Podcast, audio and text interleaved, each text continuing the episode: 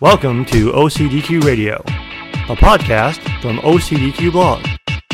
Obsessive Compulsive Data Quality. OCDQ Radio is a vendor neutral podcast about data quality and its related disciplines, including data governance, master data management, and business intelligence. OCDQ Radio is produced and hosted by Jim Harris, the blogger in chief at Obsessive Compulsive Data Quality. OCDQblog.com. This episode of OCDQ Radio is going to attempt to demystify master data management, aka MDM, by explaining the three types of data transaction, domain, and master, and the four master data entities party, product, location, and asset, as well as, and perhaps the most important concept of all, the party role relationship which is where we will find many of the terms commonly used to describe the party master data entity. For example, customer, supplier, and employee. Joining me on this journey to demystify master data management, I'm now pleased to welcome a very special guest. John Owens is a thought leader, consultant, mentor, and writer in the worlds of business and data modeling, data quality, and master data management. He has built an international reputation as a highly innovative specialist in these areas and has worked in and led multi million dollar projects in a wide range of industries around the world. John Owens has a gift for identifying the underlying simplicity in any enterprise, even when shrouded in complexity, and bringing it to the surface. He is the creator of the Integrated Modeling Method, IMM, which is used by business and data analysts around the world. Later this year, John Owens will be formally launching the IMM Academy, which will provide high quality resources, training, and mentoring for business and data analysts at all levels. John Owens, welcome to OCDQ Radio. Oh, Jim, thank you. It's really good to be talking to you. We're on the different sides of the world, but we're only separated by distance. Hopefully, our ideas will come together. The reason that we're having you on the show today is to talk about master data management, MDM. I know you have a webinar and a new course coming up on MDM, which I would like to talk about. But before we do that, I'd like to go over some of the basics because one of my pet peeves about our industry is sometimes when I do go to major industry conferences, I attend these presentations about master data management, and a lot of time is spent going over concepts without going into sort of the basic fundamentals. And one of the questions that almost invariably comes up every time is what exactly is master data? And I know that you've done a good job of differentiating three different types of data that are out there, those being transaction, domain, and master. Could you give us a little bit of a rundown of what the transaction and domain is first so we can see what we're excluding before we focus on master? Indeed, it is useful. I mean, when I first came across the concept of master data management, I first asked myself, why on earth are people differentiating? Shouldn't all of your data be managed anyway, opposed to taking it off and creating an industry around it? But then I had to ask myself the question, what do they mean? In order to know what they meant, I had to look at data and say, well, what types of data are there? I came up with three main types. First is transactional data. So, whenever the enterprise carries out a commercial transaction with a third party, that creates a transactional data entity. Now, that could be a sale. For example, the enterprise sells a product or a service to a party. They will create a transaction called a sale, and that will link a product to a party. Whenever the enterprise does a purchase, they will again be doing a commercial transaction with a party and they will be, say, buying a product or a service, and that will link the product to the party again.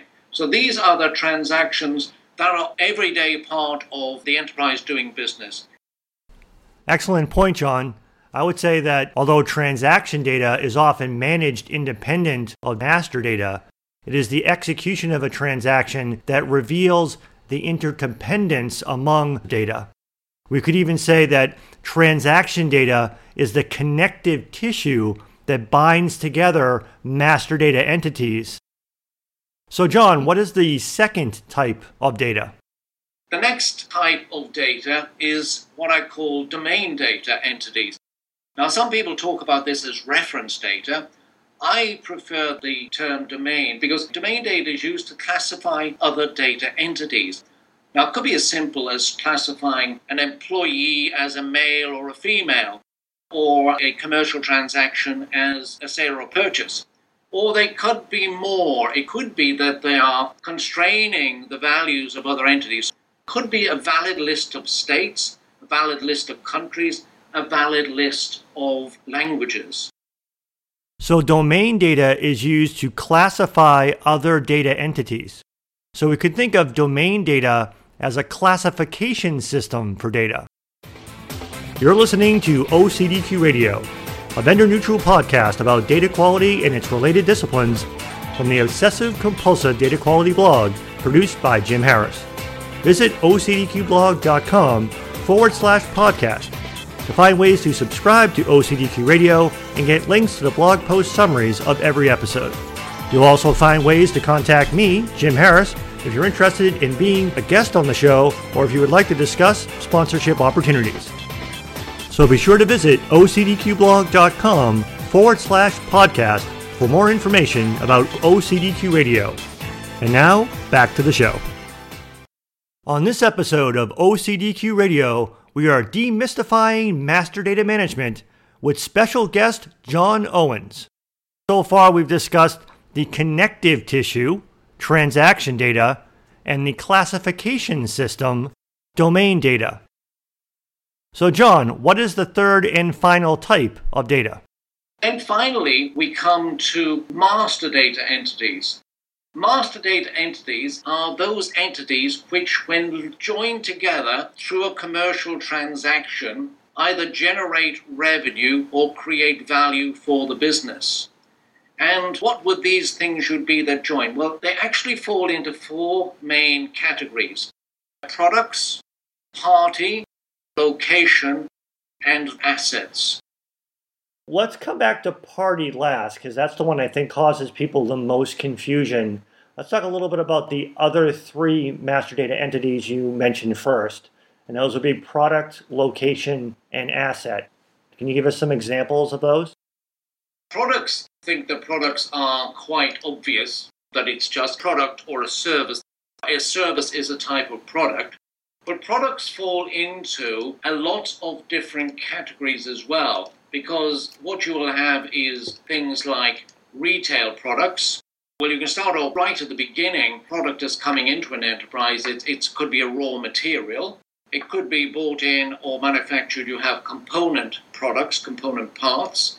Then you have wholesale products. These are products not that the end consumer buys, but products manufactured and created by the enterprise to be sold to wholesalers or distributors. The next thing, of course, we're all familiar with is the retail product itself. This is what the consumer actually interfaces with. And then there's a more nebulous type of thing, but really vital, called the marketing product. And finally, service. Now, do you need all of these type of products in your enterprise? There is a question you ask in order to know yes or no, and you ask, what are those products about which we need to measure the comparative performance? if we need to be able to say which is our most inexpensive form of raw material or which is our best performing from a sales point of view retail product or what does it cost us to market this particular product when you're asking those questions then you need to know that you need to differentiate and the reason you're asking those questions is because somewhere in the enterprise there will be a business function and here by business function, I don't mean a department, I mean core business activity that is using that category in order to perform some essential activity for the enterprise. So products could be simple as just a retail product and service, or could be split into these other vital categories. Excellent. Let's talk about the next one on the list of three before we get to the big party entity is location. Which I often talk about location because it seems to be the easiest one for people to relate to and perhaps maybe have the least amount of argument over what exactly the location entity is. So, what are some examples of location master data? You would think it was simple. Uh, location, of course, does cause confusion because most people, when we talk about location, we refer to it as an address. But an address is a means of referring to a location. This is one of the reasons why it does get confusing. If we send a letter to somebody, we're sending a letter to the person at a location, and we happen to call that an address. And because it's a street address, we think that, that the address and the location are the same thing. That's okay. However, when we start to talk about locations from the point of view, say, the position of a phone box, that phone box may not be located at 120 High Street in Illinois. It may be at the intersection of Highway 6 and Jefferson's Creek Road. And what is that location and how do we address it? So location here would need possibly to be geographical coordinate or a relative coordinate like 2.8 miles from the intersection of I-95 and Jefferson Creek Road.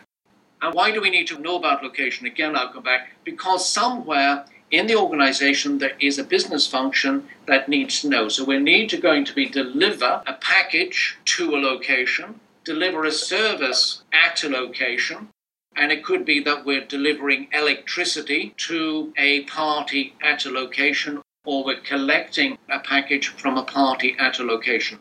So, location is very important, but do beware that address is not a location. Address is, in fact, an attribute of a location. I think that's an excellent distinction. I think we do have a tendency to oversimplify location to think of it as a, a delivery point address or a postal address. Our third of the three simpler master data entities before we get into party is actually one that I, I don't hear a lot of people talking about. It's almost kind of like the forgotten master data entity, and that is asset. You're quite right. It, it is the forgotten one. It's seldom discussed. I think primarily it's forgotten because the people who are dealing with the transactions of the enterprise uh, start to talk about master data and they're really only interested in the master data entities that have an interface or a connection with transaction. So we're talking about party and location and product because we will be selling product to a party who resides at a location. But the thing they do forget about are the assets because it's the assets that actually create the product in order to allow us to have that commercial transaction, or commercial interaction with the party in the first place. Two of the reasons I give why we need to know about assets is one, they actually enable the enterprise to do its business. The second one is that they actually represent a huge capital value for the business. So the majority of the value of the business could, in fact, be in its assets, its physical assets. There are internal assets and external assets. With assets, we also come back to this very important thing of location. Where are they located? And then we can see that postal address is not much point. Be a huge plant, we could have a single postal address, but where on the plant is that asset? So now for location, you see that you need to find other ways of referring to the assets. Assets also can be made up of one or more assets. So you could have a huge piece of machinery, which is an asset in itself, but attached to it, you could have several other assets like motors, etc., which are assets in its own right, and can get swapped in and out. They have a value, and we need to know their location. And their location could be they're attached to an asset, or they could be in a store somewhere. But we would need to know the location and the value of the asset. And then you have external assets. We talked about location and rural location. You could have a telephone box, which in fact is somewhere out there. It'll be on a plinth, which is an asset. It'll have a, a, kiosk, it'll have the telephone itself and the handset, it'll have lights, it could have transformers. All of these are assets which represent your significant capital for the company and allow the company to do its business. So we do need to know what they are and where they are. So assets and location, very important. Another excellent point, John. I agree that asset and location are very important. and they're also commonly misunderstood concepts. So I'll just toss in a little science fiction metaphor that may or may not help people. And this comes from the world of Doctor Who, where the TARDIS, which stands for Time and Relative Dimension in Space, is the time machine and spacecraft that the Doctor travels in. So the TARDIS itself is an example of an asset, arguably the most important asset that the Doctor possesses. The location that the TARDIS travels to varies from episode to episode. And again, because TARDIS stands for time and relative dimension in space, we can think of the location of an asset as the time and relative dimension in space where an asset happens to be currently located.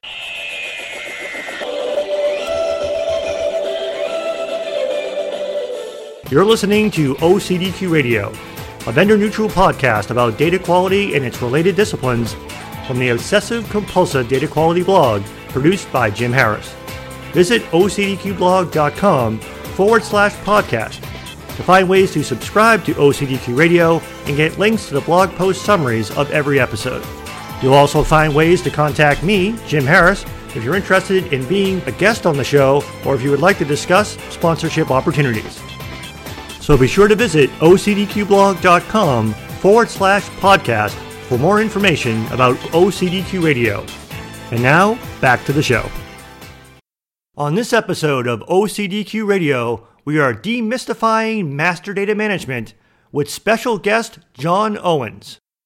So I held it off as the more complicated of the four types of master data entities. So far, we had mentioned earlier that party, product, location, and asset were the four types of master data entity. And I intentionally had us skip party for the moment because here's where I think a lot of confusion happens in the master data management space. Is we hear a lot of people talk about things like customers, employers, and suppliers, and this is sometimes a byproduct of the business function silo within organizations where we think in terms of systems like customer relationship management, CRM systems, and ERP systems, which have a tendency to deal with one role within the party entity. So, could you give us a little bit of a breakdown of what the party entity is and how these things, what we call customer and employee, are not actually master data entities but are actually roles within the party entity? It is one of the, the greatest curses and I see. A, a lot of the correspondence going on on the comment is all about having a single customer view, which sounds laudable, but it's it, it isn't. In fact, trying to get this single customer view is hiding a much greater truth I logged on and posted a few times, there is no such thing as customer. People scream, but the customer's the most important thing. When it comes to master data management, there's no such thing as customer. When it comes to master data entity, there's no such thing as customer. There is a vital thing called party.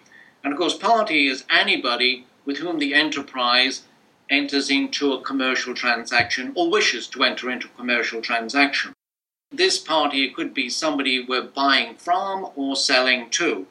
So we have this party, but what are these things we call customers, which are really vital to us? And we have suppliers and we have employees. And as you mentioned, Jim, these are all roles that a party can play in carrying out business with the enterprise. So if that party is they're selling products or services to the enterprise, they're playing the role of a supplier. If they are getting products and services from the enterprise, they're playing the role of customer. If they're working within the enterprise, they are playing the role of employee. Now, you know, lots of people will actually scream, well, they're all entirely separate things. Well, they're not, because so many times when one party can play many roles. For example, the university, where a person is actually working in the university, making them an employee, they're taking a course at the university, making them a student or a customer, and they're also beneficiaries in the pension scheme of the employee, making them another role, which is beneficiary. So, one party, many roles. I must point out it's not a functional silo here. I would call it a department silo. And because one of my major things is to actually point out to people that functions are not departments, functions are the core activities of the business. Business process modeling has transcended the department silo. That's been replaced with the curse of the system silo. As you mentioned, packages and applications like the CRM. Everybody who deals with that, the customer relationship management application, in there, there's only one role for this party, and that's called customer.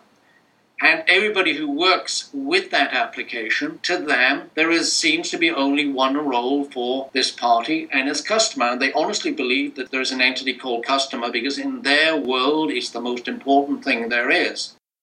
Now, on the other side of the business, you've got people in purchasing, and they're the only people that they have in their application will be called supplier.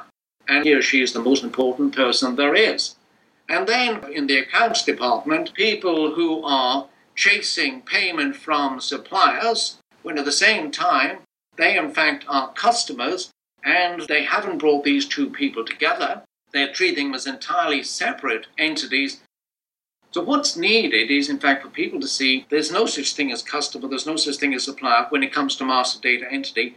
They are roles played by this hugely important entity called party. There are a lot of department and system silos, or we could even call them role silos, where there are systems that deal with the party master data entity, but because they only deal with one role, in a case of a CRM system focusing on customer or a case of an HR system focusing on employee, they think that that is the same as a master data entity. And because of that system silo, we end up with a needless duplication of party master data. So we have redundant storage of the same information about the same party entity. And then we get the frustration when people try to provide an update to their information. Maybe they got married and their family name has changed, attribute that's associated with the party master data entity that they try to update, and they contact what they think is the company and an update is made, but unbeknownst to them, an update is made in one of those system silos that now doesn't have that information elsewhere. To use a life insurance example, a husband could take out a life insurance policy on his wife where his wife is the insured and the husband is the beneficiary. And then the wife can turn around and take out a life insurance policy on her husband, where the wife in that case would be the beneficiary and the husband would be the insured. But if we end up falsely creating four master data entities for what is really only two unique party master data entities that just happen to be fulfilling different roles, part of the problem is the fact that if we don't model it correctly, we create the problem where we have to update it in multiple places. Where if we model it correctly, store it in one location with the correct relationship between the master data entity and the roles that they're playing, then we can actually apply you know, singular updates when master data attributes change for that party without having to introduce needless data quality issues into the system. Absolutely, and it does make it remarkably simple. I think one of the things that frightens people about this is when they are dealing with it from the silo mentality. And people who are trying to step out of the silo mentality, they still look at four silos and they think, how can we merge all these silos? And, and the answer is you can't. You don't chop a cake up, mix it all up, and then try to turn it back into a cake. you, you just get that mess. However, if you at the beginning actually model that we have party and we have various transactions, we can see in between, instead of having the straight transaction, we would always put on top of that in a logical data model the role. Then the role stands out there like a beacon to say this is a vital data entity. It is linking master data entity of party to your transaction, the other core entity in your business, and the role then will become a master data entity because that's the real relationship you're modeling, the link between the transaction and the party. Now, once you do that on a logical data model, it's just three simple entities with a relationship. And then it becomes so easy to implement that. Another excellent point, John. We could even say that the role's the thing by which we will capture the proper data model of the party. And to add an even further Shakespearean flourish we could say, all the data is a stage, and all the parties merely players. They have their entrances and their exits throughout the business transactions of the enterprise, and one party in his or her time plays many roles. This has been an excellent discussion, and I would love to be able to go into a lot more detail. But in the interest of time, and also in the interest of not giving away all of the great things that I know you're working on, you have both an upcoming webinar and a new course, both on master data management.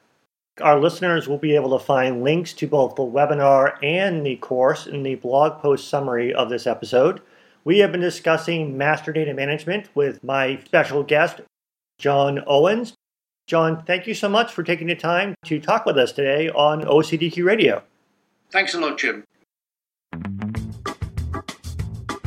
Thank you for listening to OCDQ Radio. Go to ocdqblog.com forward slash podcast, where you can find links to the blog post summaries of every episode, ways to subscribe to OCDQ Radio via iTunes and a non iTunes RSS feed, and a link to listen to OCDQ Radio on your mobile device with Stitcher Smart Radio.